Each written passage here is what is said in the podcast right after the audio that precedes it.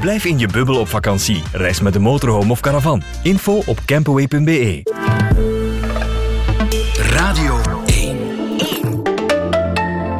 Friedel Lassage. Touché. Touché vandaag met Arthur Langerman. Goedemorgen. Goedemorgen. Antwerps diamantair en ook kroongetuige in het boek over leven na de holocaust van journaliste Rosine de Dijn. Hoe actief ben jij nog als diamantair? Wel, ik ben uh, eigenlijk uh, gepensioneerd. En uh, dus mijn zoon heeft, is langzaam mijn zaak aan, aan het overnemen.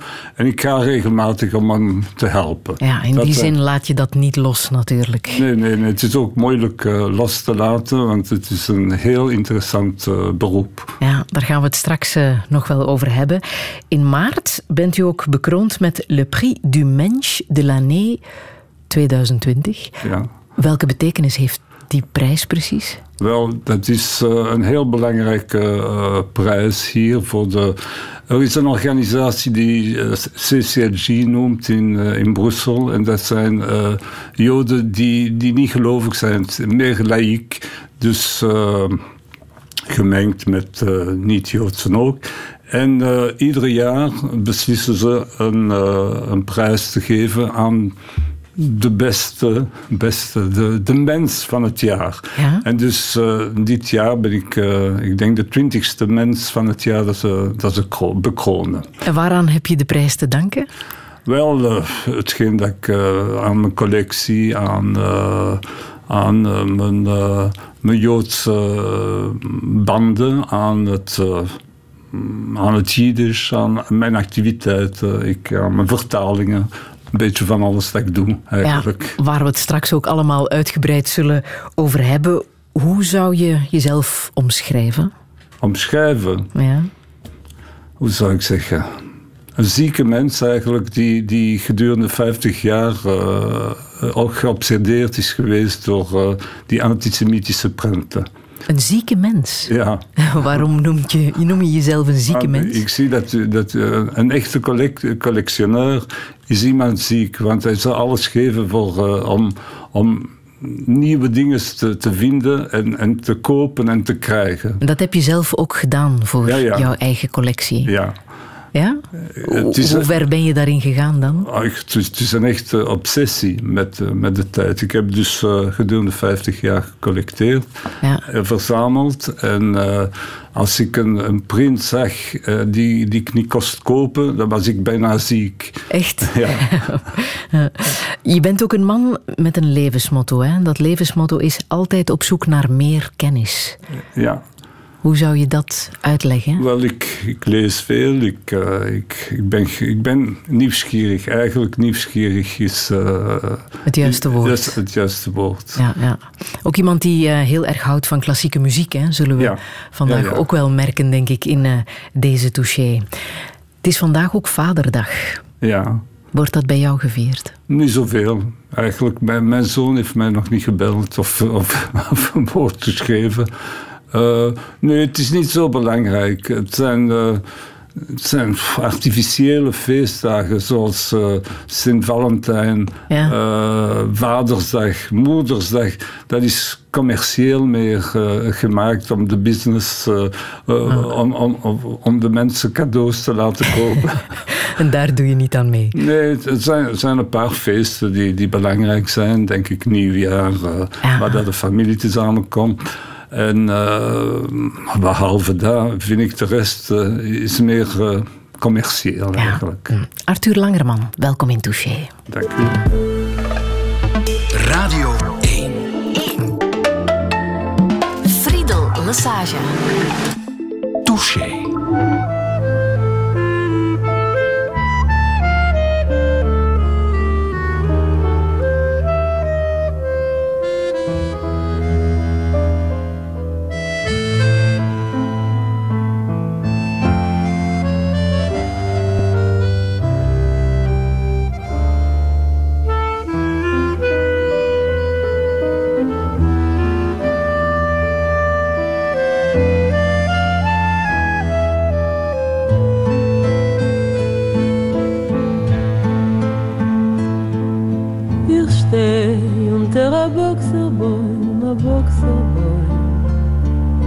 Zu ihm der Klippen hob sich koin, ich hob sich koin. Ich sitz unter a Feigenbäum, a Feigenbäum. Herum ist grün, herum ist grün, es ist grün und grün. Ich lieg unter a Mandelbäum, a Mandelbäum. Er ist gewähnt bei mir in Träum, bei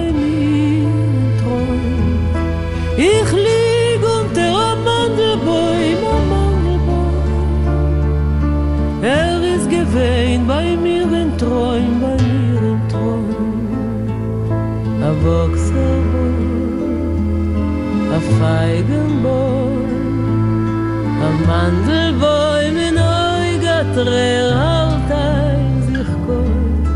A Boxerboy, a Feigenboy, a Mandelboy, in Eugatrer halt ein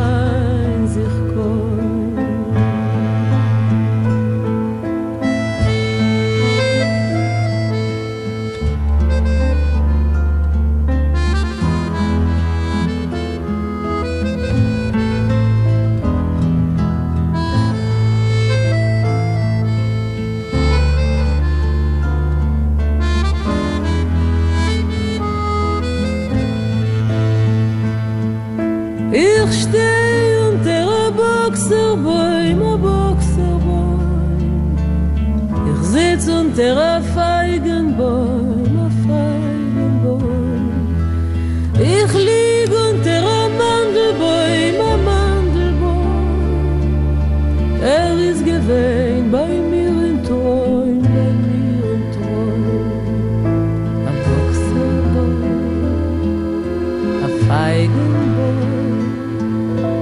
Mandelbäume mit Eugen Träger halt ein sich koi Am Boxerbäum A Feigenbäum A Mandelbäum In Eugen Träger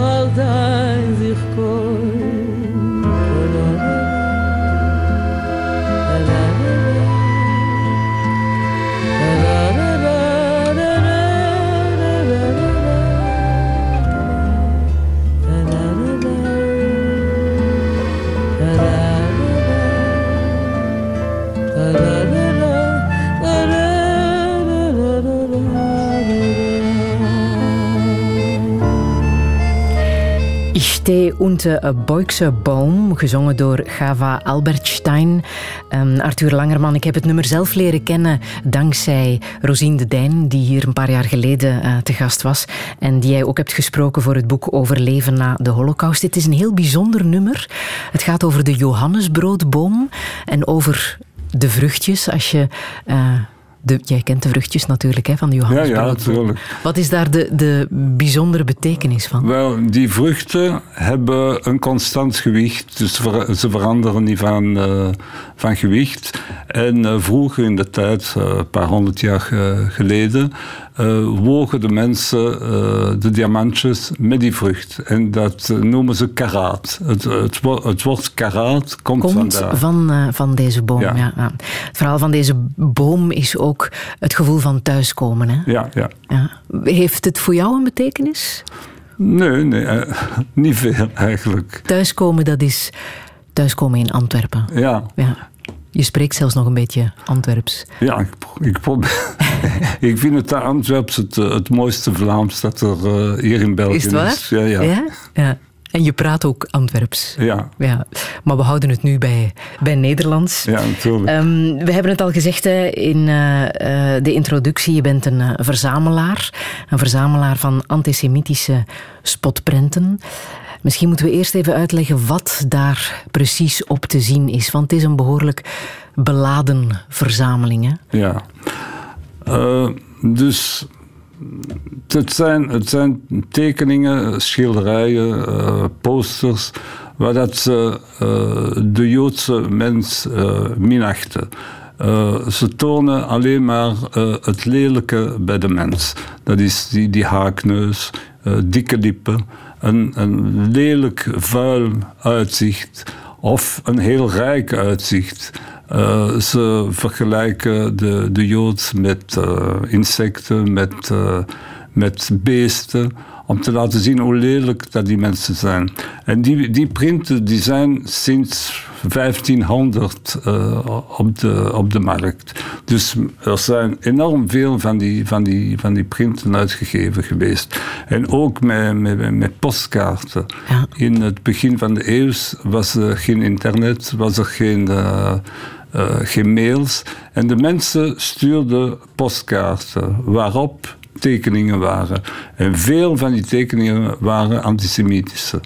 Uh, dus uh, ze spotten de Joden op, op hetgeen dat ze waren. Dus de Joden hadden alle, alle, al het slecht. was bij hun. Als ze rijk waren, was het slecht. Als ze arm waren, was het slecht er was van alles. Ze profiteerden van de situatie. Er zijn, er zijn veel uh, printen met, met geld, met goud, met, uh, uh, met van alles. En surtout het, gedurende de, de oorlogstijd waren ze beschouwd als insecten, als mieren, als spinnen, als ratten. Mm-hmm. mensen dat je moest uitrotten. Ah. Jij bent aan die collectie begonnen uh, jaren geleden. Wat was voor jou de aanleiding om die spotprenten te beginnen te verzamelen? Wel, ik heb. Uh, dus mijn, mijn moeder was in, de, in Auschwitz, in de concentratiekampen, en ze is teruggekomen.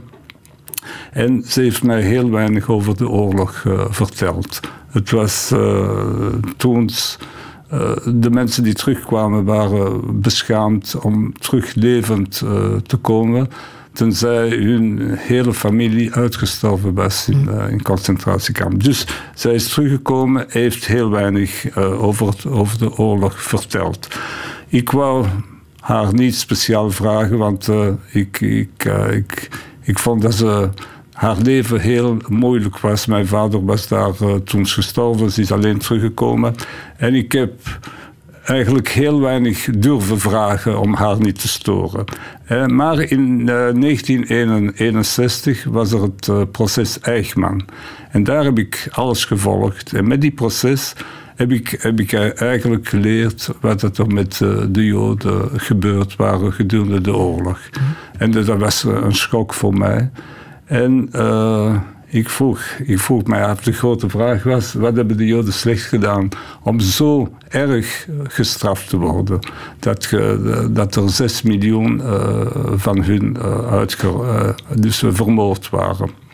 Dus ik, ik, ben een ik ben een collectioneur, zoals ik zei. ik hou van, van te collecteren. Ik heb van alles gecollecteerd in, in mijn leven, verzameld. En ik ging veel op uh, vlooimarkten, uh, postkaartenmarkten, van als oud papieren. Ik, dat, dat vond ik heel, heel leuk. En daar zag ik van tijd tot tijd tekeningen, maar waar dat de Joden, dus met antisemitische betekening over de, over de Joden. En ik heb dat begonnen te, te, te kopen. En zoekende naar de reden waarom de mensen zo de Joden haten. En heb je in die collectie een antwoord gevonden? Ik heb met de tijd een soort antwoord uh, gevonden. En dat is uh, in het algemeen, de mensen weten niet, kennen, kennen de Joden niet. Want uh, vele antisemieten, antisemieten die, die, die over de Joden praten, hebben nog, een, nog geen Jood gezien in hun leven. Uh, ik zal vragen in het, in het, publiek hier hoeveel mensen een Jood kennen. Mm -hmm. Bijvoorbeeld, ik heb een, ik heb een, uh, een, uh, een pianoleraar. Hij komt thuis, het is een, een Vlaming, en ik vroeg hem eens: hoeveel Joden ken jij? En hij zei: ik ken er maar één. Dat zit jij. Dus in het algemeen, er zijn zo weinig Joden in, in de wereld. 40.000 in België misschien 15 miljoen in de, in de wereld. 0,02% van de, van de mensheid. Dus het zijn, die zijn heel, zeldzaam. Het is echt heel zeldzaam. Als je niet in Antwerpen bent, als, zelfs in Brussel, vind je de Joden niet zoveel, want ze leven niet de ene met de andere. In Antwerpen is het een speciale, eh, een speciale uh, stad omdat het diamantwereld meest historisch Joods is geweest, maar nu niet meer. Mm Maar die verzameling hè, van uh, antisemitische spotprenten, um, jouw verzameling is bijna 10.000 stuks uh, groot. Dat ja. is enorm. Waar werden die uh, spotprenten voor gebruikt? Um, dat waren niet alleen affiches die in de straat werden gehangen, maar ja, die werden ook gepubliceerd. Er waren affiches, er zijn boeken, er zijn maar uh, veel. Uh, ik heb in mijn verzameling 6000 postkaarten. Ja. dus toen, in het begin van de eeuw, uh, mensen stuurden uh, postkaarten misschien drie keer per dag.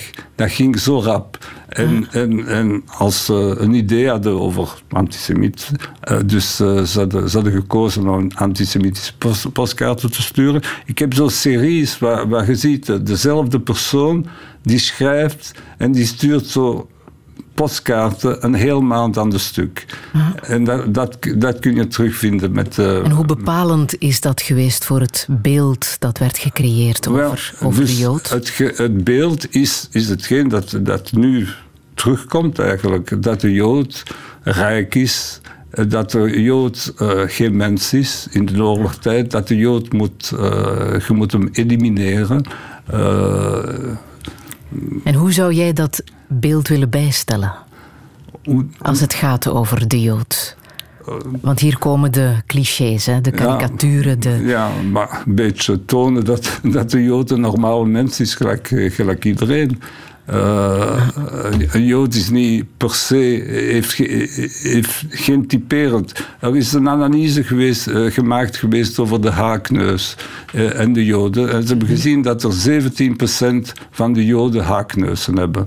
En de rest heeft normale neuzen, gelijk de, de normale populatie. Ze hebben ook die analyse gedaan met de niet-Joden. En er komt hetzelfde resultaat. 17% hebben haakneuzen en de anderen niet. Mm -hmm. Dus je ziet, we zijn mensen zoals, zoals al de anderen. Ze proberen ons te typeren om, om iets tegen ons te kunnen doen. Maar uh, het, is, het, is, het is vals. Het is gebaseerd op valse uh, elementen. Ja, dat was wel niet de meest vrolijke hobby uh, die u had, hè, om die spotprenten te verzamelen. Hoe reageerde jouw moeder bijvoorbeeld op, op maar ze, Mijn moeder heeft dat niet geweest en, geweten. En, nee? en nee, ik heb dat alleen gedaan van mijn kant. Want toen ik toonde aan mijn vrienden en kennissen waar ik mee bezig was, zeiden ze allemaal, maar je bent zot, je, je, je, bent gek. Uh, hoe kunt jij als Jood uh, zo een prenten uh, verzamelen? Maar de, de, de, geschiedenis heeft mij also gerattrapeerd. Mm -hmm. En nu is sinds de 15 laatste jaren een, een de, het, antisemitis, het antisemitisme is teruggekomen. En uh, er is meer en meer te lezen over antisemieten. Er zijn meer uh, antisemitische daden tegen de Joden enzovoort. Dus dan heb ik, heb ik eigenlijk meer begonnen te tonen wat ik ermee bezig was. En ik, ik wou dat, er, uh, dat het educatief zou zijn. Ja. Dat, uh, dat we aan de, aan de jongeren zouden kunnen tonen wat, wat ze ermee uh, kunnen doen. En uh, ik, heb, uh, ik heb een tentoonstelling. Ik, ik probeerde tentoonstelling te maken en ik heb veel chance gehad te, te vinden. De Memorial de Caen. Dus in Frankrijk, waar, uh, waar de, de, de, de, de 6 mei ja, de 6 juni, pardon. Mm -hmm. Waar de Amerikanen uh, gedebarkeerd zijn in de 6 juni. En daar is er een heel groot museum. En de directeur van het museum, Stefan Grimaldi, is een hele fijne man en heeft de moed gehad om die tentoonstelling, tentoonstelling te, te, te tonen. En het is daar in uh, 2017 gebeurd. Ja. En we hebben 750.000 uh, bezoekers gehad. Nu gaat de collectie naar Berlijn en daar gaat ze ook blijven. Ja, de collectie is al eh, in Berlijn. Ja. Dus, Met eh, de bedoeling om ze te kunnen tonen. Ja. Dat educatieve aspect. Niet, niet dat, alleen eh, maar tonen, maar eh, bestudeerd worden. Er zijn vier eh, professoren van universiteit die ermee bezig zijn. Er zijn eh, studenten die, die komen dat eh, stu- bestuderen. Ik heb van de burgemeester van Berlijn een gebouw gekregen waar de collectie eh, zal kunnen eh, getoond worden, gestudeerd worden. En eh, ik heb eh, eigenlijk mijn eigen museum gekregen.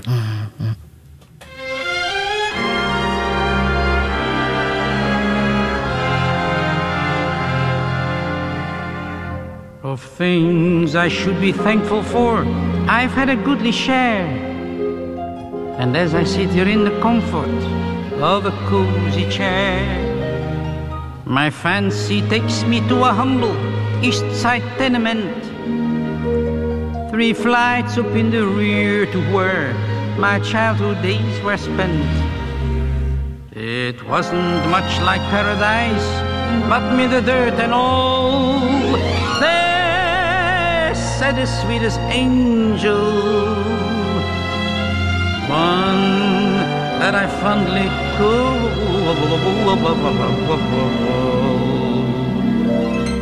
my Yiddish.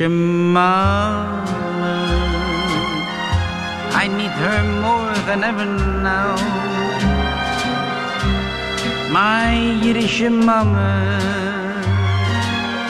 I'd love to kiss that wrinkled brow. I long to hold her hands once more as days come by and ask her to forgive me for things I did that made her cry. How few were her pleasures. She never cared for fashion style. Her jewels and treasures, she found them in her baby smile. Oh, I know what I owe, what I am today to that dear little lady, so old and gray, to that wonderful Yiddish mama, mama, mama, mine. Eine jiddische Mama, sie macht noch süß die ganze Welt. Ah, jiddische Mama, oi weh, wie bitter, wenn sie fällt. Ich darf danken Gott, wenn er noch was ich. Er weiß nicht, wie treurig, wie treurig und bitter es ist, wenn sie geht er weg zu gehen. In Wasser und Feuer hat sie gelaufen vor ihr Kind. Nicht halten ihr teuer, das ist gewiss der größte Sinn.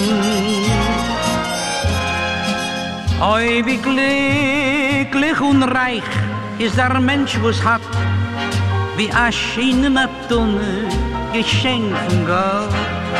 Nur hat altitschker jüdische Mame.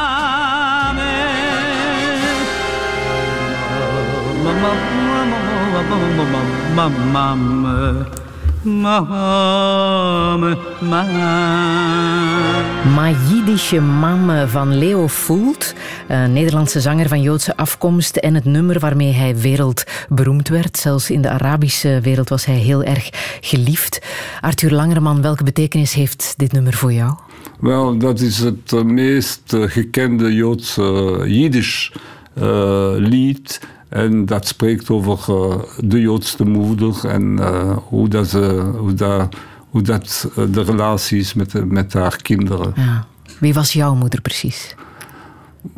Ja, ja, ja, ongeveer. Ja, ja. En wie was zij?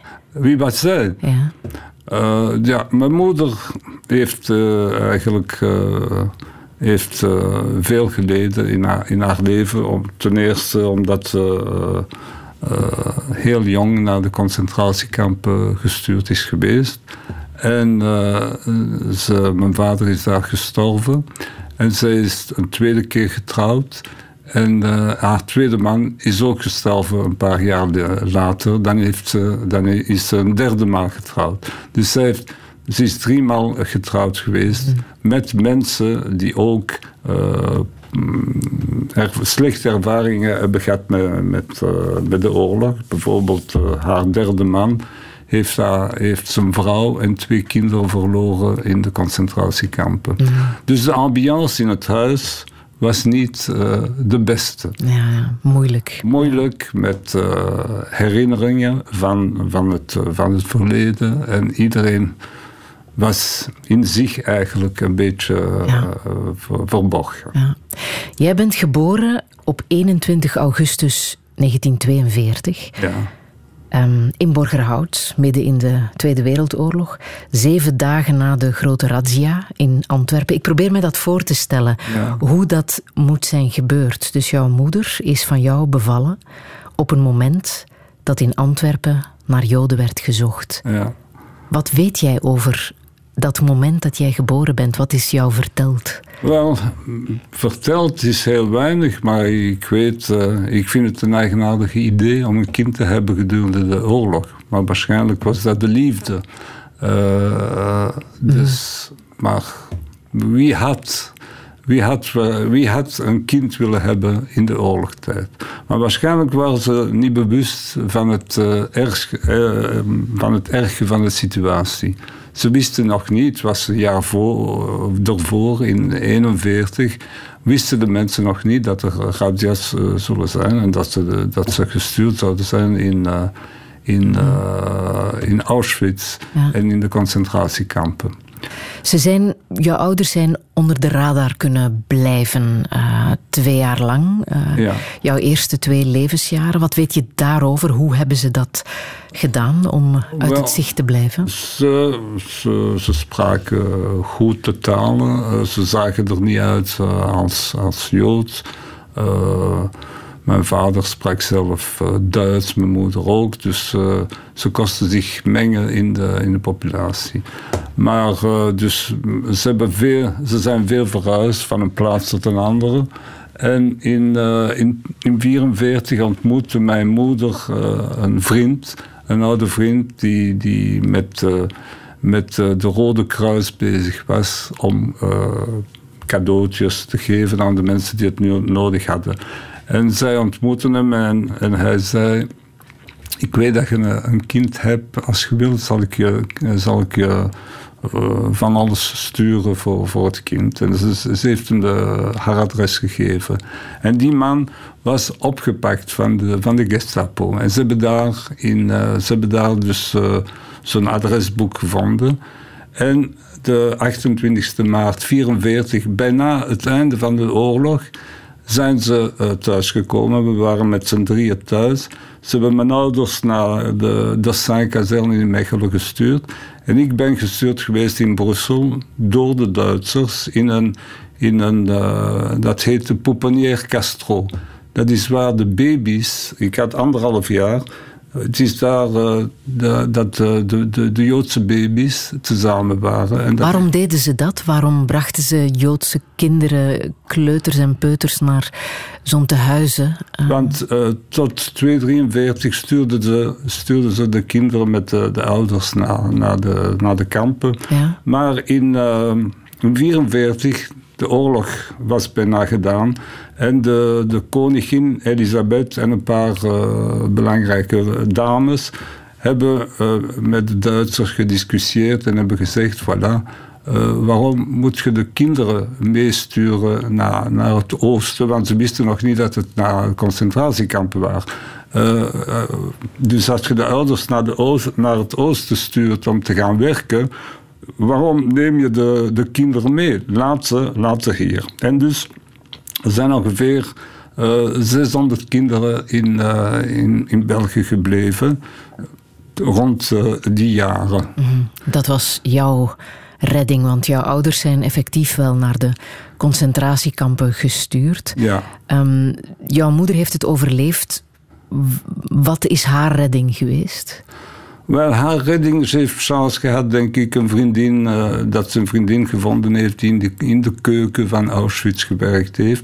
En daar heeft ze kunnen, ik, heeft ze kunnen meewerken en doorleven. Maar dan, nadien heeft ze de marche gedaan om naar Ravensbrück te gaan. En eh, dat was heel moeilijk en ik weet niet hoe, dat ze dat gedaan hebben. Want als ik mij probeer eh, in te beelden hoe concentratiekampen waren. De temperatuur was daar verschrikkelijk koud, minus 20. De mensen moesten urenlang gedurende in, in 's morgens eh, in de appel eh, blijven tot, totdat iedereen geteld was.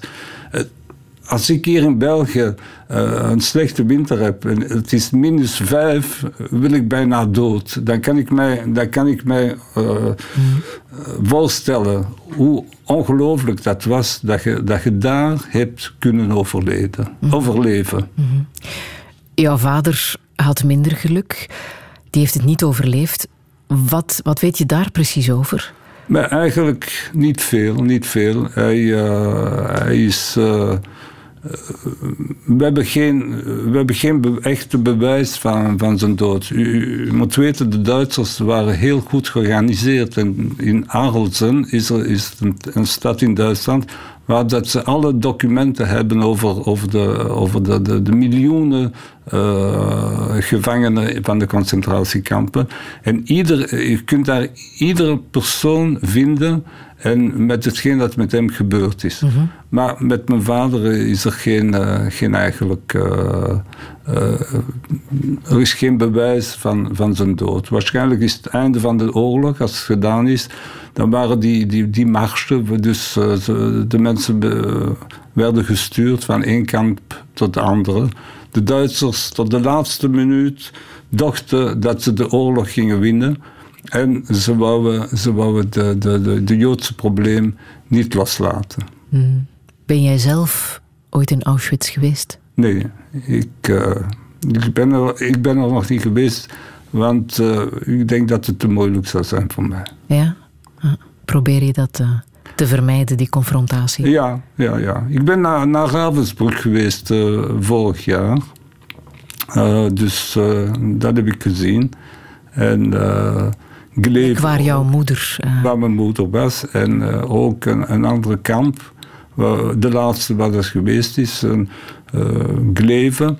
Waar, dat- was een fabriek van, eh, van vliegtuigen. En eh, dus heeft er eh, gewerkt. En dan weet ik dat, ze- dat ze ziek geworden is. Het einde van de oorlog. Want de oorlog was gedaan rond mei eh 45. En zij is maar...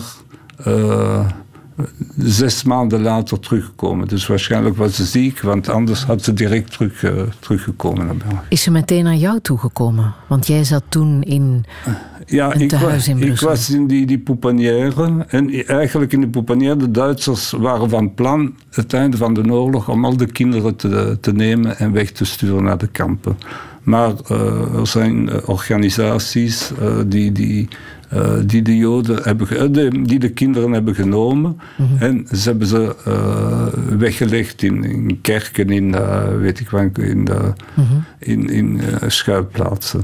En hoe hebben jullie elkaar teruggevonden, jouw moeder en, en jij? Wel, ik weet eigenlijk niet hoe dat ik vandaar we- weggegaan ben. Dat, er is een zwart gat in mijn, in mijn leven, want ik weet het niet. Ik was maar drie jaar oud, ja. of tweeënhalf jaar oud, ge, geherinnerd. Helemaal Dat is echt een niks. blinde vlek, natuurlijk. Ja. En, eh, maar dat ze zeggen, een, een tante, een, tante van mijn moeder, dus eh, wist dat ik daar was en ze, ze heeft mij komen halen.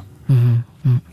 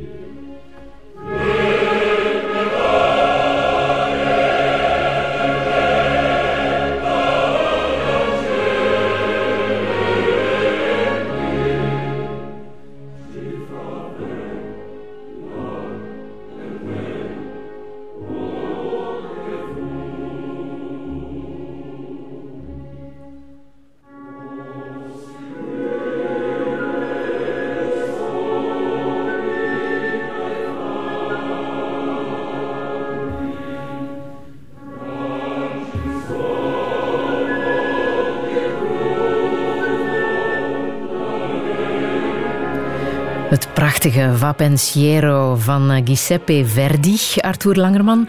Dit moesten we absoluut laten horen, hè? want Oh, ja. Verdi, dat is volgens jou de top. Ja, absoluut. Ja, ja. In de opera, in ieder geval.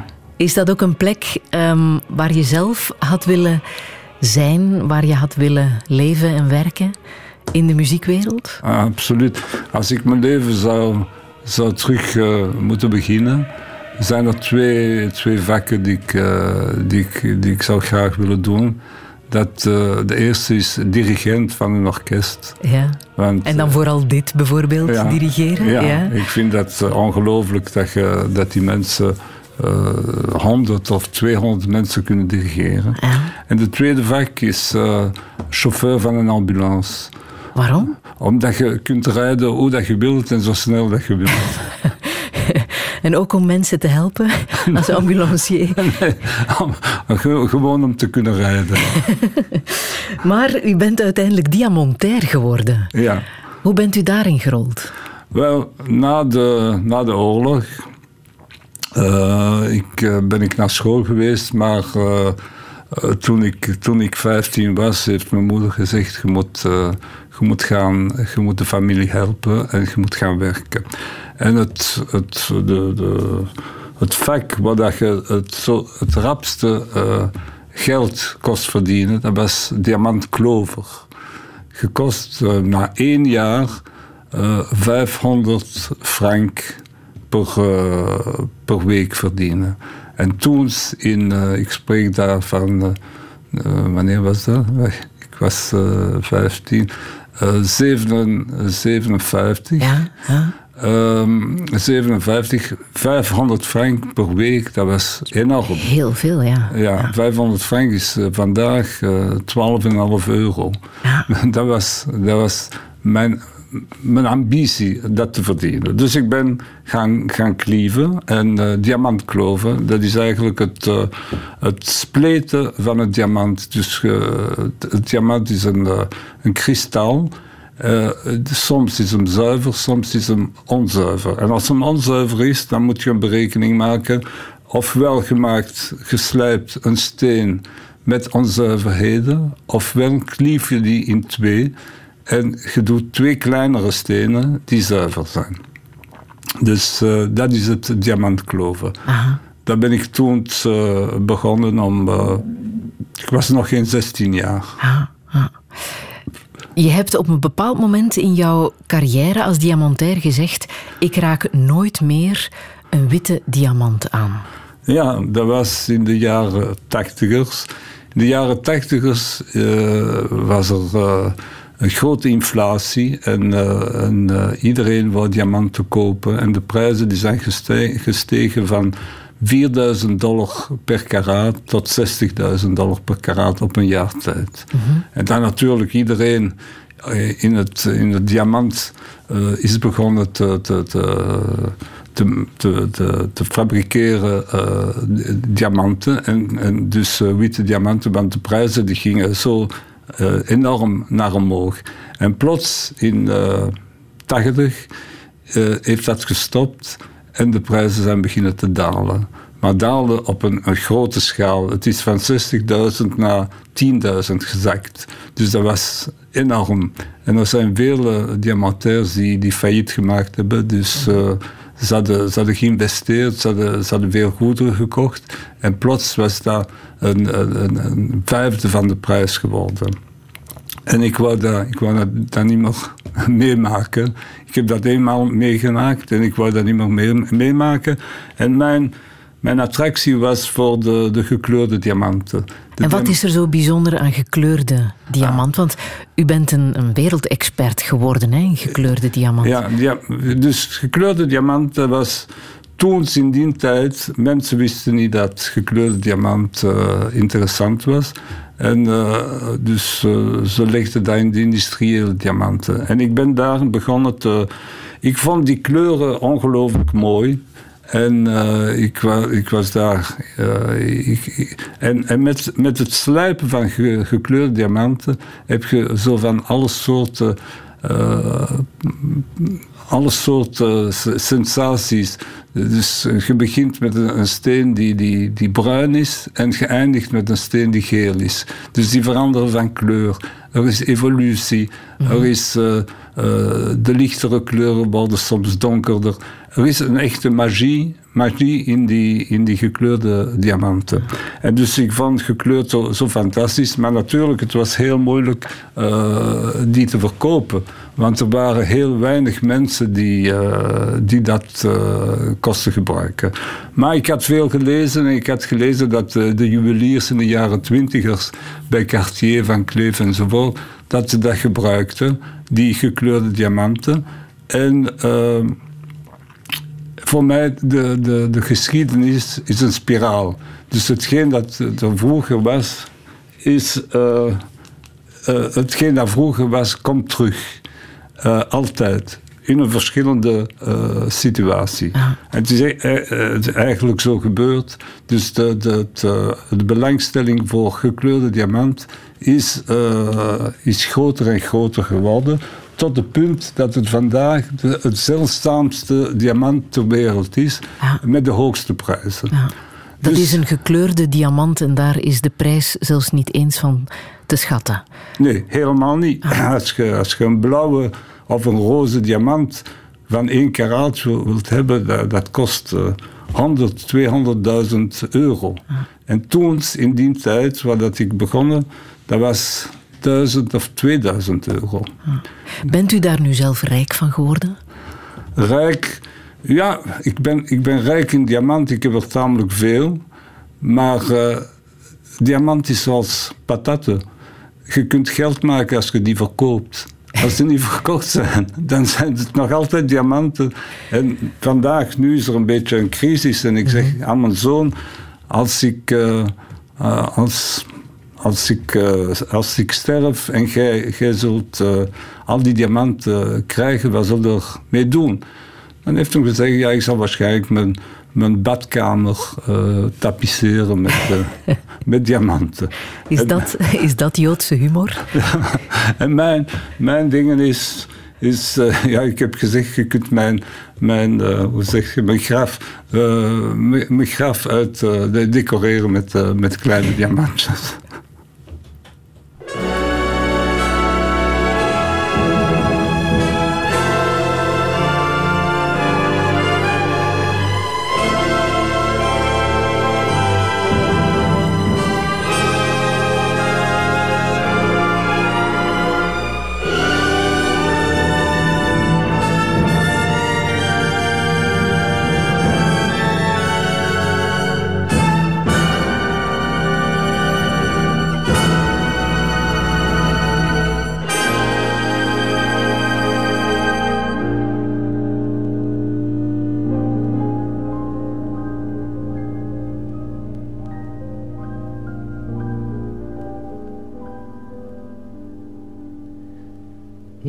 Von Kopf bis Fuß auf Liebe eingestellt.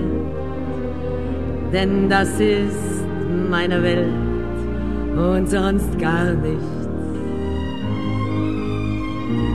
Das ist, was soll ich machen, meine Natur. Ich kann halt Liebe nur und sonst gar nichts. Männer umschwirren mich wie Motten und das Licht. Und wenn sie verbrennen, ja, dafür kann ich nicht. Ich bin von Kopf bis Fuß auf Liebe eingestellt. Ich kann halt lieber nur und sonst gar nicht. Ich bin von Kopf bis Fuß auf Liebe eingestellt, denn das ist meine Welt und sonst gar nichts. Das ist, was soll ich machen, meine Natur. Ich kann halt lieber nur und sonst gar nicht. Männer umschwirren mich wie Motten um das Licht. Und wenn sie verbrennen, ja dafür kann ich nicht. Ich bin von Kopf bis Fuß auf Liebe eingestellt. Ich kann halt lieber nur und sonst gar nicht. Marlene Dietrich als eh, Lola Lola met Ich bin von Kopf bis Fuß aus Liebe angestellt. Zoals het ook eh, klinkt in de film De Blauwe Engel uit 1930 van regisseur Jozef van Sternberg, Arthur Langerman.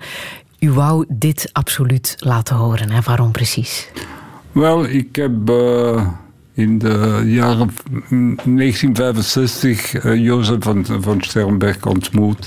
De regisseur? De regisseur. Persoonlijk ontmoet? Ja, want uh, mijn schoonbroer is Harry Kummel. Hij is een Belgische regisseur. Mhm. En heeft een paar Nederlandse films gedraaid. Ja? En hij, iedere keer dat er uh, iemand uitgenodigd was, uh, een acteur, ik heb Orson Welles gezien, ik heb, uh, ik heb Johnny Halliday gezien, ik heb, ik heb hoe heet ze? Um, um, Willeke van Amelrooy gezien. Ja? Dus ik heb zoveel, zoveel acteurs en, en, mensen van de cinema ontmoet. En één dag kwam, kwam hij bij mij, moest, we een diner gemaakt. En uh, ik kwam met Jozef van Sternberg. Dat was echt, en hoe was die ontmoeting? Ah, heel verrassend en heel ja? indrukwekkend. Dat was een klein manneke zo. Met, hij, hij, had een, uh, een mantel met, uh, met, met pels, met een pelsen kragen. Dat hem al, weet ik waar, 50 jaar had. En die, die kwam naartoe. En dus we hebben een diner gemaakt. En mijn vrouw had toen ze een bouillon gekookt. Ge, gedaan met. Uh, en die was te, te, zout. En hij zei: Nee, ik mag, ik mag dat niet eten, want uh, voor mijn hart uh, moet ik oppassen. Ah, want hij was de grote ontdekker van Marlene Dietrich. Hè? Ah, Wat ja. vertelde hij over haar? Wel, hij heeft, ik herinner me niet zoveel, want dit is lang geleden. Hè? Ja. Maar hij vertelde ja, het, hoe dat hem haar ontmoet heeft en dat hem meerdere films mee, mee gedaan had. Maar hij heeft, heeft ook gesproken van, van zijn huis in Amerika, die, dat de man één rand uh, verkocht had. Dus uh, uh, dat was een schrijfster, een heel belangrijke schrijfster in, in Amerika. Ja. En dus heel modern toen, heel avant-gardistisch. Dus dat was een hele avant-gardistische man. En uh, hij had zo zijn ideeën over filmen enzovoort. Ja, ja. Behalve een groot filmliefhebber ben je ook een groot boekenliefhebber, hè? Ja, ja, ja. Een groot lezer. En als er één boek is dat we absoluut moeten lezen, volgens u, dan is het Le Dernier des Justes, de laatste der rechtvaardigen van uh, de Joodse auteur André Schwartz-Bart. Ja. Uh, won ook de Prix Goncourt Ja. in 1959 en de Jeruzalemprijs in, in de jaren 60. Wat is er zo bijzonder aan dat boek? Wel, het, het, hij schrijft over de, over, over de, de Joden, het de, Joden de, Joodse leven in, in Polen en in, uh, nadien in, in Frankrijk en nadien in Duitsland. Maar het, het, uh, het einde van zijn boek, dat is, dat is ongelooflijk, want hij vertelt uh, hoe dat de Joden weggevoerd waren in de, in de treinen, in de beestentreinen. en hij, hij, schrijft dat zo uh, precies dat hij erin was, in die wagon. En uh, hoe dat de mensen daar stierven. En, uh, en dat was, het is echt indrukwekkend de manier dat hem dat uitlegt. En hoe dat de, hoe dat de mensen aankwamen. En de, Joods, de, de Duitsers waren daar, de nazi's waren daar met honden. En de officieren waren de mensen aan het verdelen, links, rechts. Ik heb, ja, mijn moeder heeft mij verteld toen, als zij aankwam in, uh, in Auschwitz, dan was, dan was er een officier, waarschijnlijk Mengele. En die, die, die officier die zei, aan de mensen links en rechts. Degenen die links waren, die gingen direct naar, naar het, eh, de gaskamer. Degenen die rechts waren, die, die mochten we- werken. En dus mijn moeder kwam aan en hij zei links. En dan bekeek hem haar en zei nee, rechts. Dat is het verschil tussen, tussen leven en sterven.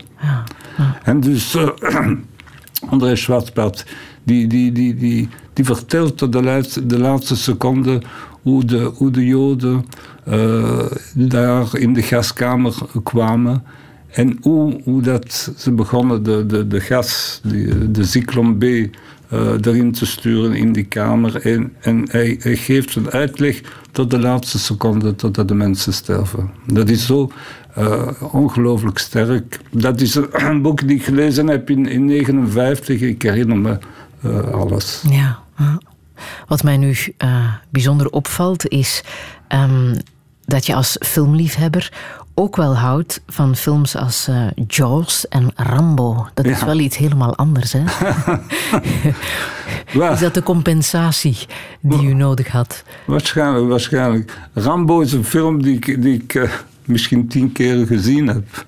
Ja? Ja, iedere keer dat ik hem op tv kijk, ik ben daar ge- aan gehecht en, en, en, en ik, ik kan niet stoppen. Ik moet zien dat we... Met Sylvester Stallone. Ja, dat is, hoe zou ik zeggen, de, de, de, de onrechtvaardigheid van, van de mens tegen de mens. Ja, ja. Eh, Jaws, dan is het specifiek voor deze muziek, hè, die heel erg spannende eh, muziek, Het waarbij begin. ja, de, de Ja. beginscène, Ja. kan je die nog navertellen? Wij geven de muziek. Ja, dus eh, het begin van de film ziet je een vrouw die, die, die, die, die gaat zwemmen. En ze zwemt en je hebt dat muziek. En dan plots ziet je op, ze wordt getrokken naar, naar, naar onder. En ze komt terug naar boven. En ze is teruggetrokken naar onder. En ze gaat terug naar boven. En dan, hoep, weer al terug naar onder. En dan ziet je ze niet meer. En dat, vind ik, dat vond ik zo van, van Spielberg een ongelooflijke, een ongelooflijke, ongelooflijke manier om, om dat te tonen. Ja, de combinatie van eh, beeld en Ja, en muziek. klank. Ja.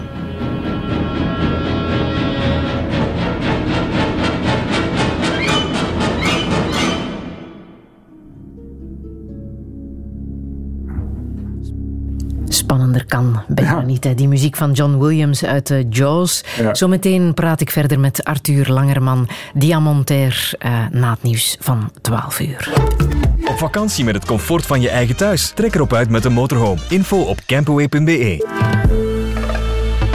Radio 1. Friedel Lassage. Touché. Touché vandaag met Arthur Langerman. Hij is een van de getuigen in het boek Overleven na de Holocaust van Rosine de Dijn. Vaderdag heeft voor hem een wrange nasmaak, want zijn vader stierf in de concentratiekampen. Ook al had zijn moeder meer geluk, zij overleefde de kampen doordat ze er in de keuken kon werken, toch is leven voor haar bijzonder moeilijk geweest. Zelf werd hij tijdens de oorlog als kleuter geplaatst in een pouponnière in Brussel. Op zijn vijftiende leerde hij het vak van diamantair en in 61, tijdens het Eichmann-proces, begon hij aan een verzameling Joodse spotprenten. Een collectie die de grootste ter wereld zou worden en die nu een veilig onderdak heeft gevonden in Berlijn. Maar hoe moet het verder? Zal het antisemitisme ooit uitsterven? En wat is het verschil met het racisme anno 2020? Dit is Touché met Arthur Langerman. Een goede middag.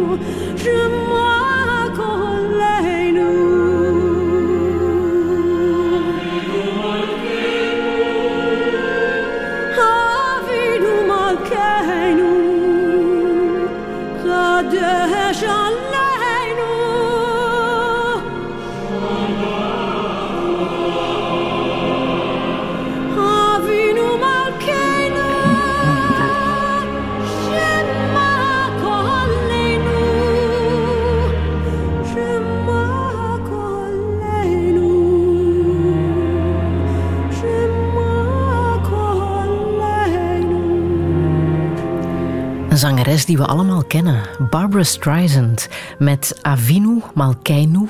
Arthur Langerman, ik moet aan jou vragen wat het precies betekent. Wat is dit lied precies? Dus Avinu Malkenu is eh, eh, onze vader, onze, onze koning, eigenlijk God. Het is een, een gebedslied en uh, zij zingt het heel mooi. En eh, als je dat hoort, wil je beginnen. Ja, welke betekenis heeft het voor u? Uh, mooie muziek, maar ik, ik, ben eigenlijk uh, niet gelovig, helemaal niet gelovig. Ik ben zelfs anti-gelovig. Dus uh, je moet me niet vra vragen wat een, een, gelovig lied betekent ah, voor mij. Niet ja, veel. Ja, ja. We hebben zo net het nieuws gehoord. Hè? Het houdt ons al uh, een uh, paar weken bezig, uh, de Black Lives Matter kwestie. Um, er is opnieuw een zwarte man doodgeschoten in Amerika met alle gevolgen van dien. Hoe volgt u dat nieuws? Ik volg het, maar ik vind al die demonstraties een beetje, een beetje overdreven voor dat één geval. Want in de wereld zijn er zoveel misdaden, zoveel verschrikkelijke uh, gebeurtenissen. En waar dat er helemaal geen reactie is, waar de wereld niet, niet opkomt, waar de, de mensen geen, geen manifestaties maken. Uh, als je pakt, weet ik wat, de, in de Congo, hoe, hoeveel, hoeveel honderden duizenden mensen zijn daar gestorven. Als gepakt uh, in China, die, uh, die, die, die moslims gevangen, gevangen. Er zijn meer dan, dan 2 miljoen moslims gevangen in China. Niemand spreekt erover. Niemand spreekt. Als je ziet wat in Zuid-Amerika wat daar gebeurt, in Venezuela, waar de mensen sterven van de honger. als je dat allemaal ziet. En, en hier is bon, er is, het is een, het is een, uh, het is een uh, hoe zou ik zeggen, het is um, geen chance geweest voor, voor die man. Hij, is, hij is eraan gestorven, maar er zou meer manifestaties moeten gebeuren voor, voor het geweld in de wereld dan voor die ene zaak alleen. Nu, en, die ene zaak brengt natuurlijk heel veel um, reacties naar boven. En het is de hele zwarte bevolking en Tuurlijk. de vrienden en de familie uh, die mee uh, op straat komen natuurlijk. Hè. Ja, het is ja, de druppel ook- die de emmer heeft doen overlopen. Ik zie, ik zie hier met, met corona bijvoorbeeld, waar dat iedereen eh, apart gehouden was, was anderhalf meter, mo- moesten we oppassen met, hem, met wie dat je spreekt en waar dat gaat. En plots 10.000 mensen tezamen op een plaats. Ik vind dat totaal niet uh, serieus van, van de burgemeester dat hem dat zou laten. En dan, en dan komt er uh, op het einde die, die, die, die, die mensen die gaan alles kapot breken. Het, het is geweld. En, en dat geweld dat nadien gebeurt, is erger bijna dan, dan heel die, die, die zaak over die manifestatie. Ja, de nood was blijkbaar wel hoog om op straat te komen natuurlijk. Ja, ja, en alles kapot maken. Hm, Dat stoort u. Ja, absoluut. Ik, vind, dat, ik vind dat dat. De mensen komen op straat op, op, voor, voor, voor de slechte reden. Ja. Heeft u zelf um, ooit racistische opmerkingen ondervonden? Uh, antisemitische, ik heb, ja, toen ik in het leger was, heb ik zo uh, een stommiteit uh, gehoord. Dus iemand die van de Waal kwam, een boer, en die zei: Ik heb gehoord dat de Joden poten hebben gelijk, gelijk paarden. En, en ik moest mijn, mijn voeten laten zien om te tonen dat het niet waar was. Dus er zijn zo vertelsels over de, over de Joden. En, maar uiteindelijk hier in België heb ik, heel, heb ik zelf persoonlijk heel weinig uh, problemen gehad met antisemitisme. Ja. Het is meest op internet, op, uh, op de media's, in de kranten, op tv. dat je het geweld tegen de Joden ziet. Ja. Maar ik heb ene keer, één keer was ik in Antwerpen, was een manifestatie, ik, ben er geweest en er was, ze gingen daar met, uh, de, de, gedaan met de Joden. En ik heb daar een beetje gereageerd. Ze zijn tot bij mij gekomen en ze hebben mij beginnen te, te, te, duwen en, en, van alles. Dus voilà. Ik, mijn ervaring zelf is heel weinig. Maar ik weet dat er toch hier in België een paar honderd uh, uh, slechte ervaringen voor de mensen, uh, antisemitische ervaringen. Ja, want het antisemitisme komt terug, hoor je ook wel, hè? Ja. Voelt u dat? Ja, enorm, enorm. Ja? Ja, want ik zal zeggen, hier in België zijn er, uh, weet ik wel, uh, een paar honderd families uh, weggegaan omdat ze bang waren hier te, te leven. In Frankrijk is er veel, veel antisemitische manifestaties. Bijvoorbeeld, er was, was gisteren in Frankrijk een Parijse manifestatie voor het, uh, voor het probleem, uh, voor het zwarte probleem. Maar daarin was er ook mensen die begonnen te roepen. aan les Juifs, gedaan met de Joden, gedaan met Israël enzovoort. Dat heeft er toch helemaal niets mee te doen. Maar het komt toch, toch open.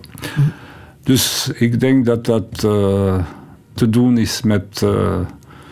Het, de mensen voelen zich slecht, ze hebben problemen ze, en ze proberen iemand te vinden dat ze kunnen be, beschuldigen. Ja. En het is heel gemakkelijk. De Joden is een, is een heel kleine populatie, er zijn heel weinig en dat is heel gemakkelijk uh, tegen hun te gaan. Het is een klassieke vraag, maar komen de jaren dertig terug?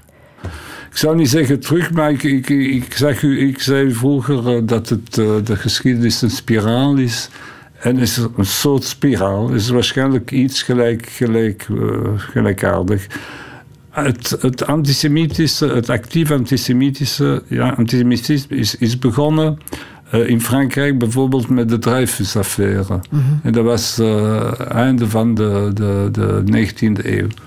En daar is er, uh, zijn er heel veel uh, tekeningen gemaakt geweest te, in die periode. En Frankrijk is verdeeld ge geweest in twee. Degene die voor het Dreyfus waren, degene die tegen, tegen hem waren. En sindsdien is dat verder gegaan het is nooit gestopt. Het is gestopt in 1945. Als de oorlog gedaan is, dan heb ik geen, geen tekeningen of geen, geen print of geen geen antisemitische reactie gezien gedurende, ja. gedurende 50 jaar. Er, er, was niks. Het was gestopt. De mensen hadden, hadden problemen om zich uit te drukken uh, als antisemiet. Maar zelfs toen ik ging op markten of vlooienmarkten of uh, postkaarten en ik vroeg. Uh, heb u iets in antisemitisme? En de mensen zeiden: nee, nee, wij doen daar niet mee. Wij, wij, wij, houden ons niet bezig ermee. Dus ik, ik ging kijken in hun stok om, om iets te vinden zonder eigenlijk te, te vragen. Huh. Maar nu, nu heb je, heb je op, als je op internet gaat, je schrijft antisemitisme, je zullen duizenden beelden zien van alle kanten van de wereld. Huh. Geloof je in de uitspraak dat iedereen een beetje racist is? Ja, tuurlijk. Huh? Iedereen is een beetje racist. U ook? Waarschijnlijk wel, ja. Uh, iedereen houdt van zijn groep. En degenen die buiten de groep zijn. Ik weet niet, je, beschouwt, je beschouwt hem uh, op een verschillende manier. Maar ik zou zeggen, ik ben niet, ik ben niet uh, ik zou anti een persoon. Ik, ik, kijk de mens als mens. Als je met hem kunt spreken, kan ik niet zeggen dat ik, dat ik tegen hem ben. Dat het een gele of de zwarte of een, of een uh, weet ik wat, of, uh, of een moslim is. Ik kijk de mens. Mm -hmm. Maar in een groep, daar ben ik helemaal tegen. Mm -hmm. Mm places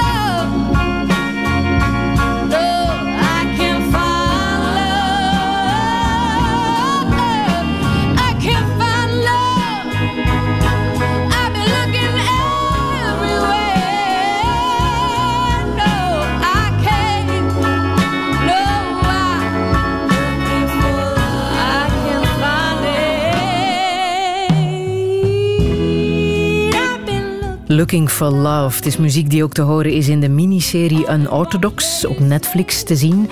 Over een uh, Hasidische vrouw die probeert te ontsnappen aan de ultra-orthodoxe gemeenschap in uh, New York, waarin ze is uh, opgegroeid. Arthur Langerman, je hebt de miniserie ook gezien hè, op ja, ja. Netflix. Um, heeft het indruk gemaakt op u? Wel, ik had het uh, een boek gelezen daarvoor en ik heb uh, Deborah Feldman uh, ontmoet. Ja, het is deels gebaseerd op haar leven. Op haar leven, ja. Ze heeft toevallig de naam van mijn grootmoeder. Uh, die ook Deborah Feldman uh, ah. was. Dus, uh, en ik begrijp dat heel goed, wat, wat zij wat er haar gebeurt. Ik moet zeggen dat het leven in de orthodoxe uh, cirkels en daar in, de, in Williamsburg met de Satmar, dat is een groep, een kleine groep Joodse. Je moet weten dat er bij de Joden ongeveer een dertigtal verschillende groepen.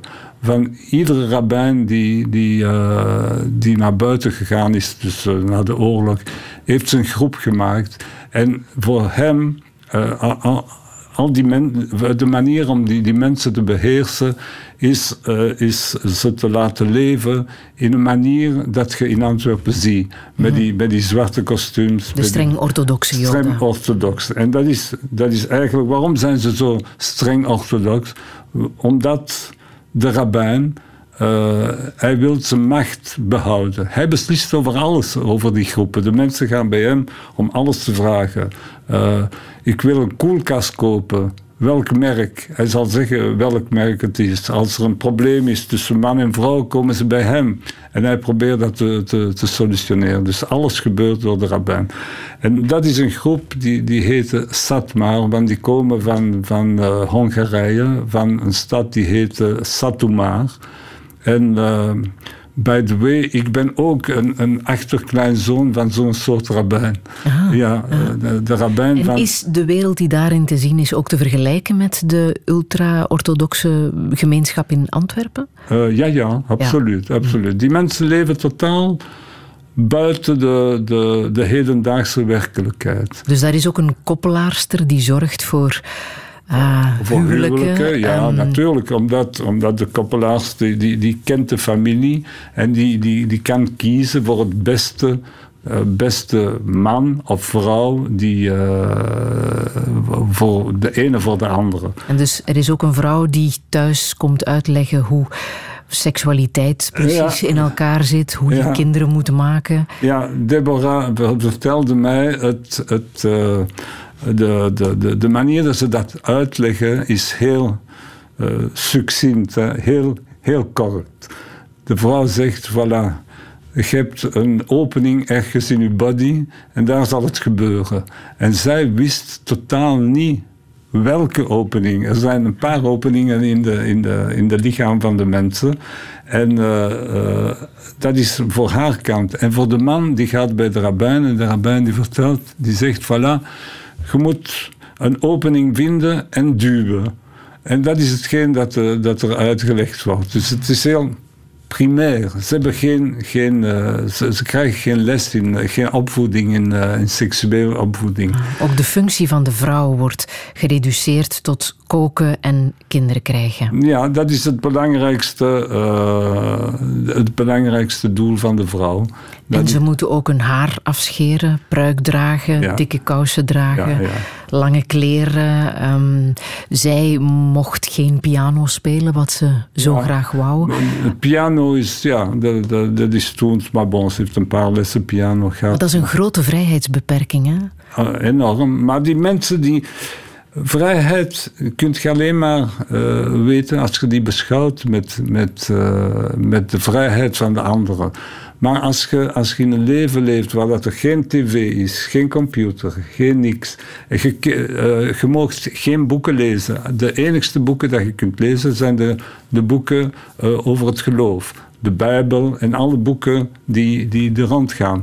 Dus je ziet daarin een soort leven die helemaal gesloten is. En, en de, hetgeen dat je kunt doen is maar beperkt. En alle, al het leven is gedomineerd door de feestdagen. Je begint uh, nieuwjaar en dan gaat je van één feest tot de andere. En dus dat is een, een, een manier om de mensen te laten ontmoeten, te samenkomen, te samenleven.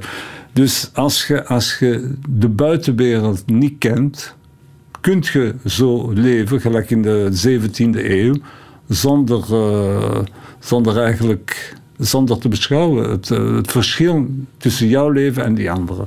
Het probleem is, als je begint, zoals zij, te lezen over het normale leven dat wij, dat wij hebben. En als je daar, en voor haar was het een dat, dat, dat, ze vond het te moeilijk te leven daar in die, die wereld. Mm, en ze is eruit En ze is ontsnapt. eruit gegaan, ja. Ja, ja. Heeft u contact met ultra-orthodoxe families? Ja, ja ik, ik zie regelmatig in Antwerpen. Ze komen op kantoor, we, we babbelen tezamen over het een en het ander. Ze spreken allemaal hier gewoon plat Antwerp. Ze spreken meer Vlaams dan, uh, dan Frans of uh, andere. En Jiddisch natuurlijk. Uh, wij spreken veel in, in Jiddisch en het is, het is plezant. Nee, het zijn plezante mensen. Het zijn heel, heel intelligente mensen. Ze zijn, ze zijn heel goed met computers en, en nog. Ze, want het komt vanuit het het, het, leren van de Bijbel. Want ze, ze leren tot hun, het einde van hun leven. Iedere dag gaan ze, gaan ze leren in een kamer met een groep mensen. Ze gaan de Bijbel leren. En uh, er is een oefening dat heet pilpul. Pilpul, dat is vragen stellen zo. Ge, ge, gesteld uh, een vraag. Heeft God de eerste man geschapen of eerste vrouw? En dan beginnen ze te babbelen. Ja, hij heeft de eerste man geschreven, uh, ge, ge, ge, ge gemaakt omdat hij de Bijbel geschreven is. Dan zegt die andere, ja, maar toch er staat een, een kapitel in de Bijbel waar ze zeggen, ja, misschien is het de eerste de vrouw. En zo beginnen ze te, te, te, te spreken. En dat is natuurlijk voor de, voor de brein een, goeie, een heel goede oefening. En computer is alleen maar met 0 en 1, dat is ook vragen stellen. Hè? Tussen 1 en 0. En daar kunnen ze gemakkelijk antwoorden. Ja, maar praat u over hun geloof als u uh, ja, ja, ook, ook. met hen? Is, Ja. dat een, is dat een gespreksonderwerp, hoe zij leven? Mm, je, kunt, je kunt in alles zeggen. Maar eh, ik zeg soms, eh, waarom leven jullie zo, zoals in de, de 17, eh, 17e eeuw? Waarom In een heel gesloten gemeenschap, Waarom op, open jullie niet voor, voor, de, dingen, voor de dingen, voor de, de, de, de gezelschap? Ja, ik zeg, ik ben er niet akkoord. En hij zegt, jij mag doen wat je wilt. En je, je kunt eh, beslissen over uw leven. En wij beslissen over ons leven. Ja. Dat is... Mm. Maar u bent wel heel welkom. Ja, ja. Dat zouden wij ook zijn. Geen probleem, natuurlijk. Ja. Het zijn heel open mensen. Nou, Ze, ze spreken met iedereen en over, over alles. Hè. Een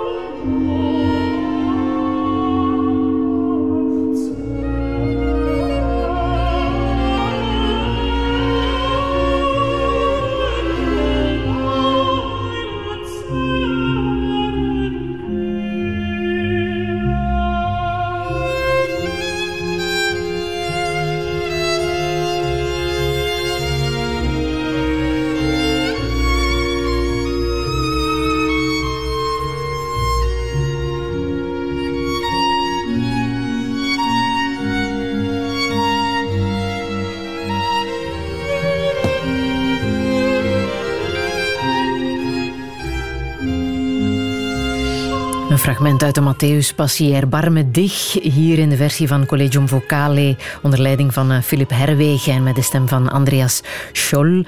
Ehm, Arthur Langerman, dit is ja, zowat het mooiste wat er is. Hè? Ja, voor mij is het eh, de toppunt van, van de muziek. Ja. Ik heb aan mijn kinderen gezegd, eh, als ik op mijn, op mijn sterfbed ben, wil ik de Matthäus Passie horen. Het is lang, hè? het duurt vier uur, dan eh, zal ik een beetje tijd hebben. Heeft het ook een religieuze betekenis voor u? Nee, nee, het is alleen maar eh, esthetisch. Ik vind dat Bart eh, de vader is van de muziek en hetgeen dat hem daar doet is, is ongelooflijk. Ja. Want waarin gelooft u? Ik geloof in niks. gewoon. We zijn per toeval hier op aarde. Hè. Het is, eh, ik kan daar geen, geen reden voor, voor vinden waarom dat we, dat we hier zijn. We beginnen te leven, we lijden. En eigenlijk het leven is een, is een lijden weg. Eh, Maar al dan niet religieus zijn is iets anders dan Jood zijn. ja, absoluut. Hoe maakt u het verschil? Jood zijn is gewoon eh, geboren van een Joodse moeder. Dat is de, Wat bij u het geval is, ja. dat bij mij het geval is. Maar dat heeft, dat is, dat, eh, dat heeft niks te doen eigenlijk met, de, met het geloof. ja. En welke tradities heeft uw moeder u meegegeven? Het zijn de, normale tradities van, het, van, eh, van de Joodse, eh, dus eh, de Joodse feesten. De, je hebt eh, nieuwjaar, eh, Yom Kippur, eh, je hebt eh, Pasen enzovoort. Maar die volg ik, ik, volg, ik volg ze ook niet. Eh, het is eh, En wat heeft u zelf aan uw kinderen meegegeven? heel weinig. Heel weinig. Ook Ja? mijn ongeloof. En mijn, mijn zoon is een, eh, is een wetenschapman die, die leraar is in. dus hij doet research op computerwetenschap. Ja. Hij geeft les in de universiteit. En hij is nog erger als ik. Dus Hoezo? hij gelooft totaal niks. Heeft hij zijn bar mitzwa gedaan, bijvoorbeeld? Nee, want ik liet hem kiezen. Wat heb je liever, je bar mitzvah te doen of eh, cadeaus te hebben? Dan heeft hij gezegd, nee, nee, geef mij liever een computer. Dus heb ik dat gegeven. En voilà, hij is computerspecialist geworden. Voilà. Ja. Dus het is belangrijker dan, dan zijn bar mitzvah te doen. Nee, ik, ik kan moeilijk geloven als je, als je denkt dat er... Hoe kun je in God geloven als, je, als, als gedurende de oorlog 6 miljoen mensen eh, vermoord zijn geweest? Van welke anderhalf miljoen kinderen? En op de meest akelige manier mogelijk. Eh, Als je, ik, ik lees veel daarover en ieder boek is een, is een nieuwe kennis, is een nieuwe erleving, is een nieuwe ervaring. Er zijn, de mensen hebben zoveel geleden, eh, afgezien van, van de, de manier dat die, die nazi's ze, eh, ze liet sterven. Sommige kinderen waren eh, gewoon levend in, in de vuur gegooid. Sommige, sommige baby's waren tegen, tegen de muur gegooid. Vrouwen die, die, die juist kinderen hadden, zijn, zijn, zijn eh, in, in graven levend begraven geweest. Het zijn ongelooflijke eh, gevallen. Als je, als je er een beetje over leest, kunt je, kunt je eigenlijk niet zeggen dat er een God is. U heeft het overleefd. Heeft u last gehad van overlevingsschaamte, overlevingsschuld? Nee, ik heb geen schuld, helemaal niet. Ik heb geen schaamte. Nee, ik, eh, voilà. ik, doe, ik doe met, hetgeen, met dat leven doe ik hetgeen dat ik kan. Uw Probeer- moeder, uw moeder heeft dat wel gevoeld, hè? Ja, toen dat ze van de kamp eh, Ja. terugkwam, heeft ze dat gevoeld. Ja. Het is normaal. Er zijn nog veel, in, hier in België, in, in, in de familie, meer dan twintig mensen eh, gedeporteerd geweest, gestorven in, de oorlog. Ik heb geen grootouders eh, gekend, geen tantes, geen eh, onkels, niks. En, en, en ik spreek niet van degenen van de familie die nog in Polen waren. Want wij zijn allemaal eh, afkomstig van, van, vanuit Polen. Dus, Want hoe doe je dat, de holocaust overleven? Dat is de vraag die Rosine de Dijn ook stelt in eh, het boek dat nu is verschenen.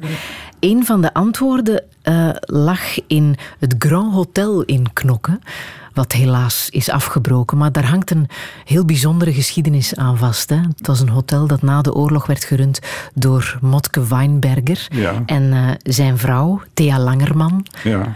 Eh, dat is familie van u, op welke manier? Is, Zij eh, was de, de halve zuster van, van mijn vader. Van uw vader. Ja. Ja. En hoe bijzonder was, was die plek? Wel, het was een heel bijzondere plek, want eh, ik denk dat dat toch... eh, na de oorlog waren er veel Joden die naar Knokke eh, ging, gingen op, op vakantie. En, en dus was een, een mop toen ze de, de, Joodse bevolking wou iets vragen aan, de, aan koning Boudewijn. Wilt je ons dit en dat geven? En hij zei, ja, op één conditie dat je mij knokken teruggeeft. Dat was een mop. en dus uh, er waren veel Joden daar die in Knokken de, de weekends en de vakantie doorbrachten. Ik ook, toen ik jong was. En natuurlijk, dat hotel, dat was het, een van de centrums, want uh, er was ook een synagoge in, in, in, uh, in, de, in het hotel. En, en, het eten was kosher, dus de, de Joodse mensen kosten daar eten. En uh, mijn tante was een heel joviale uh, persoon en Motke was een fijne man. Ja. Dus... Uh, ze hebben ook tijdens de oorlog bijzondere dingen gedaan. Hè? Ze, hebben ja, ja. Ze behoorlijk wat Joden ook gered. mensen gered in het algemeen. Ze, waren, ze waren in, de, in, in, een groep resistanten en ze hebben, dat, ze hebben dat meegedaan. Ja, ze hebben gezinnen geholpen om over de Frans-Zwitserse grens te, te, geraken. Te geraken. En uiteraard, die mensen waren allicht vaste klant in het Grand Hotel in, zeker. In Knokken. Zeker. Ja. Spijtig genoeg is die hotel niet meer daar. Maar bon, hm. die was ge, als de eigenaars uh, niet meer waren, dan was het hotel de, de bedoeling eigenlijk niet Maar ik kan mij voorstellen dat, uitgerekend na de oorlog, zo'n plek hebben om in een ontspannen sfeer te kunnen samenkomen, dat dat ja. ook helend moet gewerkt hebben. Ja, ja, natuurlijk. Ja. Want je moet, je moet weten dat uh, bijna iedere Joodse persoon na de oorlog heeft zijn geschiedenis, ja. heeft een verschrikkelijke geschiedenis uh, achter hem. En tezamen op een plaats te zijn denk ik, dat kan helpen. Ja. En dan nog geleid door zo'n figuur als Motke Weinberger. Ja. Wat weet u daarover? Uh... Wel, mijn, rela mijn, relatie was, uh, bon, ik was, ik was... Ik had meer een relatie met mijn tante dan, uh, dan met hem. Maar hij heeft daarna heeft hem hier in Antwerpen, daar in Antwerpen eigenlijk, heeft hem in Antwerpen een, een bakkerij open gedaan. Want hij was patissier, hè? Hij was patissier, ja. heeft een bakkerij open gedaan. En mijn moeder had haar tweede man verloren, dus we waren in de miserie. En um, dus hij vroeg haar om te komen werken in de winkel. En dus wij woonden in Brussel toen, en dan zijn we terug naar Antwerpen gegaan. En ze is in die winkel beginnen te, te werken. En dat was voor mij een, uh, een goede manier om een paar centjes te maken, want iedere week, ja, iedere, iedere dag als ik van school kwam, ging ik daar en ze gaven mij pakjes dat ik, uh, dat ik uh, naar de mensen moest brengen. En daar kreeg ik een fooi ah. uh, van een paar frank. Ah. En dat, dat was voor mij heel, heel plezant om een beetje zakgeld te krijgen. Ah. Heeft u zich eenzaam gevoeld? Ja, ik kan zeggen, het is, het is, het is heel moeilijk arm te zijn in een, uh, in een gezelschap van mensen die, die toch beter zijn. Ik ben heel lang arm geweest. Ja. En hoe, hoe tekenend was dat voor u, voor uzelf? Wat miste u? Misten alles. Wij gingen van, van uit de klas en alle kinderen gingen een broodje kopen voor een frank en ik had die frank niet, ik kon die niet kopen. En als ik een, aan mijn vrienden vroeg, geef mij een stukje, dan zei hij, maar koop alleen, dat kost niks. Mm -hmm. Maar voor mij een frank, dat was een frank toen. Ja, ja. ja en de, diamantair worden was... En diamantair worden... dan wel een goede oplossing. Ja, maar arm te zijn als diamantair is ook niet, mooi, is, is ook niet gemakkelijk. Hè? Ja. Het is, uh, ik heb jaren, meer dan tien jaar bij, bij, bij iemand uh, moeten werken. En waar dat ik eigenlijk een, een slaaf was. Hij gebruikte mij op alle mogelijke manieren, dag en nacht en weekends en nog wat. Ah. Maar ik heb het gedaan, dus. Uh, mm -hmm. En als ik van hem wegging, was ik een totale diamantair. Mm. Had u als vertaler kunnen overleven, denkt u? Uh, ja, misschien wel. Ik spreek, dat doet u ook, hè? Ik spreek elf talen en, uh, en ik. Uh, niet, niet perfect, hè? Maar ik, eh, ik vertaal Jiddisch in Frans. Ik heb twee boeken uitgegeven. En ik, heb, heb het heel gemakkelijk met talen. Ja, en waarom is het voor u zo belangrijk om die Jiddische taal eh, levend Wel, te houden? De Jiddisch is, eh, is een stervende taal. Er zijn heel weinig mensen die nog uh, Jiddisch leren. Er is een groot probleem daarin. Ten eerste, in Israël hebben ze heel vroeg besloten dat, dat Hebreeuws de taal zou zijn Mhm. en niet Jiddisch. En dus dan hebben de mensen het, de taal vergeten. En de enige vandaag die die uh, Jiddisch goed spreken, zijn de orthodoxen. Maar ze kunnen het goed spreken, maar ze lezen. Ze, ze mogen geen boek lezen die niet voor geloof is. Dus ze moeten alleen maar de Bijbel en alle exegeten van de, van de Bijbel uh, kunnen ze lezen. -hmm. Maar een roman in het Jiddisch kunnen ze niet lezen. -hmm. Dus je moet weten dat er in, uh, tussen de begin eeuw uh, 1900 en de oorlog zijn er heel veel uh, grote Jiddische schrijvers uh, geweest die ongelooflijke goede boeken geschreven hebben. Bijvoorbeeld uh, Shulam Aleichem heeft geschreven Fiddler on the Roof. Ja. En dus verhalen die, die nog vandaag heel goed zijn. Er is enorm veel humoristische boeken en, en, ja. en van alles. Maar niemand kan die lezen, want die, die, die, die orthodoxen die kunnen spreken, maar ze mogen dat niet lezen.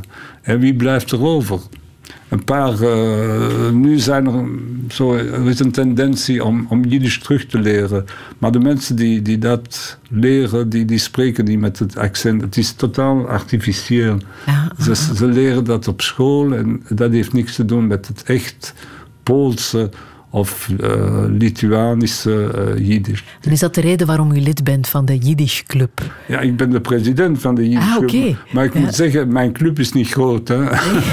Hoeveel leden telt die? We zijn zeven of acht. Maar, uh, maar jullie komen wel trouw samen? Ja, ja, we komen En praten Jiddisch? Ja, en we gaan naar restaurant. En we doen heel veel lawaai. En uh, we spreken alleen maar Jiddisch. Ja, en wat doen jullie samen? Wat zijn jullie activiteiten? We babbelen. Vooral, we babbelen, dat, ja. vooral Jiddisch praten. Ja, en we hebben, we hebben ook een, een uh, in WhatsApp hebben we een, een gezamenlijke groep. Ah, ja. En wij sturen ons uh, boodschappen in het Jiddisch.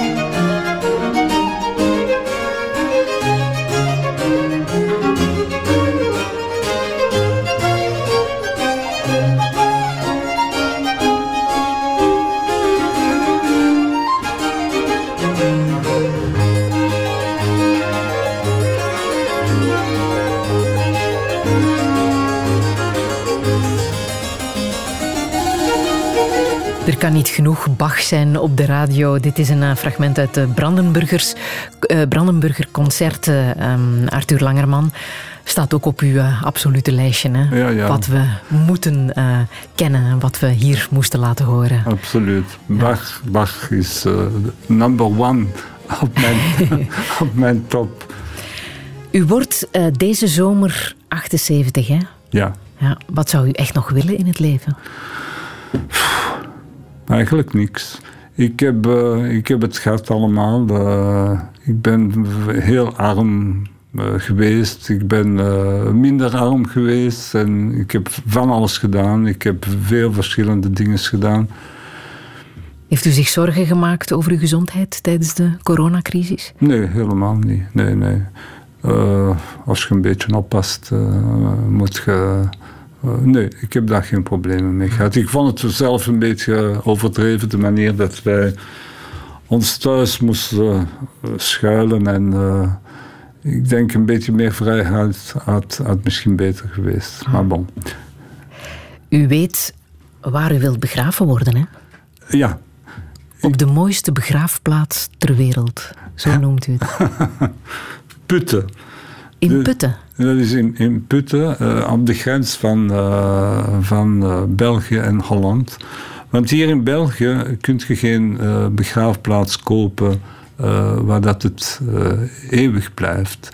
eeuwige rust. Ja, eeuwige rust. Hier na, denk ik, 70 jaar uh, worden de, de, lijken eruit genomen en weggegooid in de vuilbak. Uh, daar in Putten kun je grond kopen waar dat je eeuwig uh, zult zijn. Maar het is niet omdat... Dat is een geloof... de, de Joodse geloof zegt, voilà, je moet begraven zijn in een plaats waar dat je kunt blijven.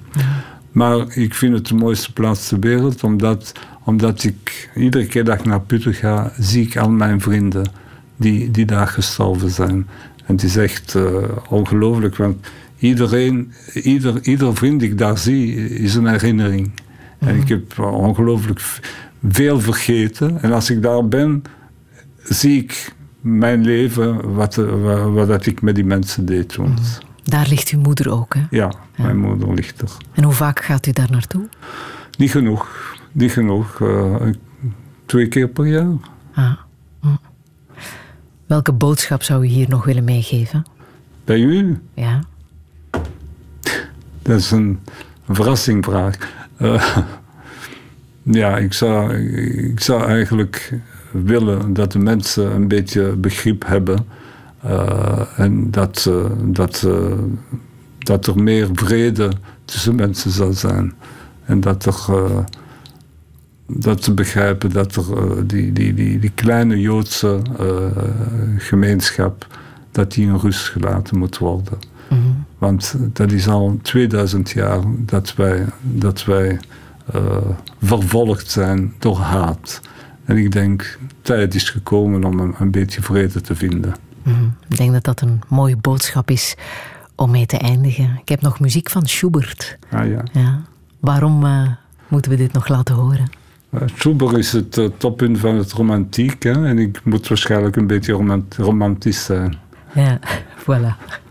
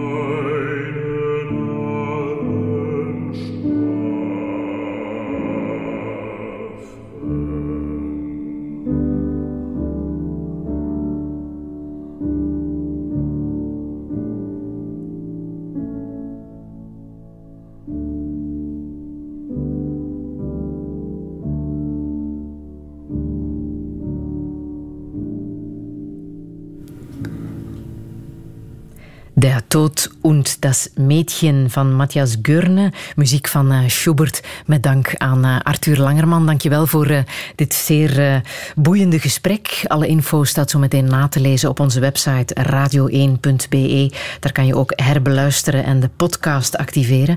Volgende zondag is er de voorlaatste touché voor de zomer. Een heel fijne zondag nog.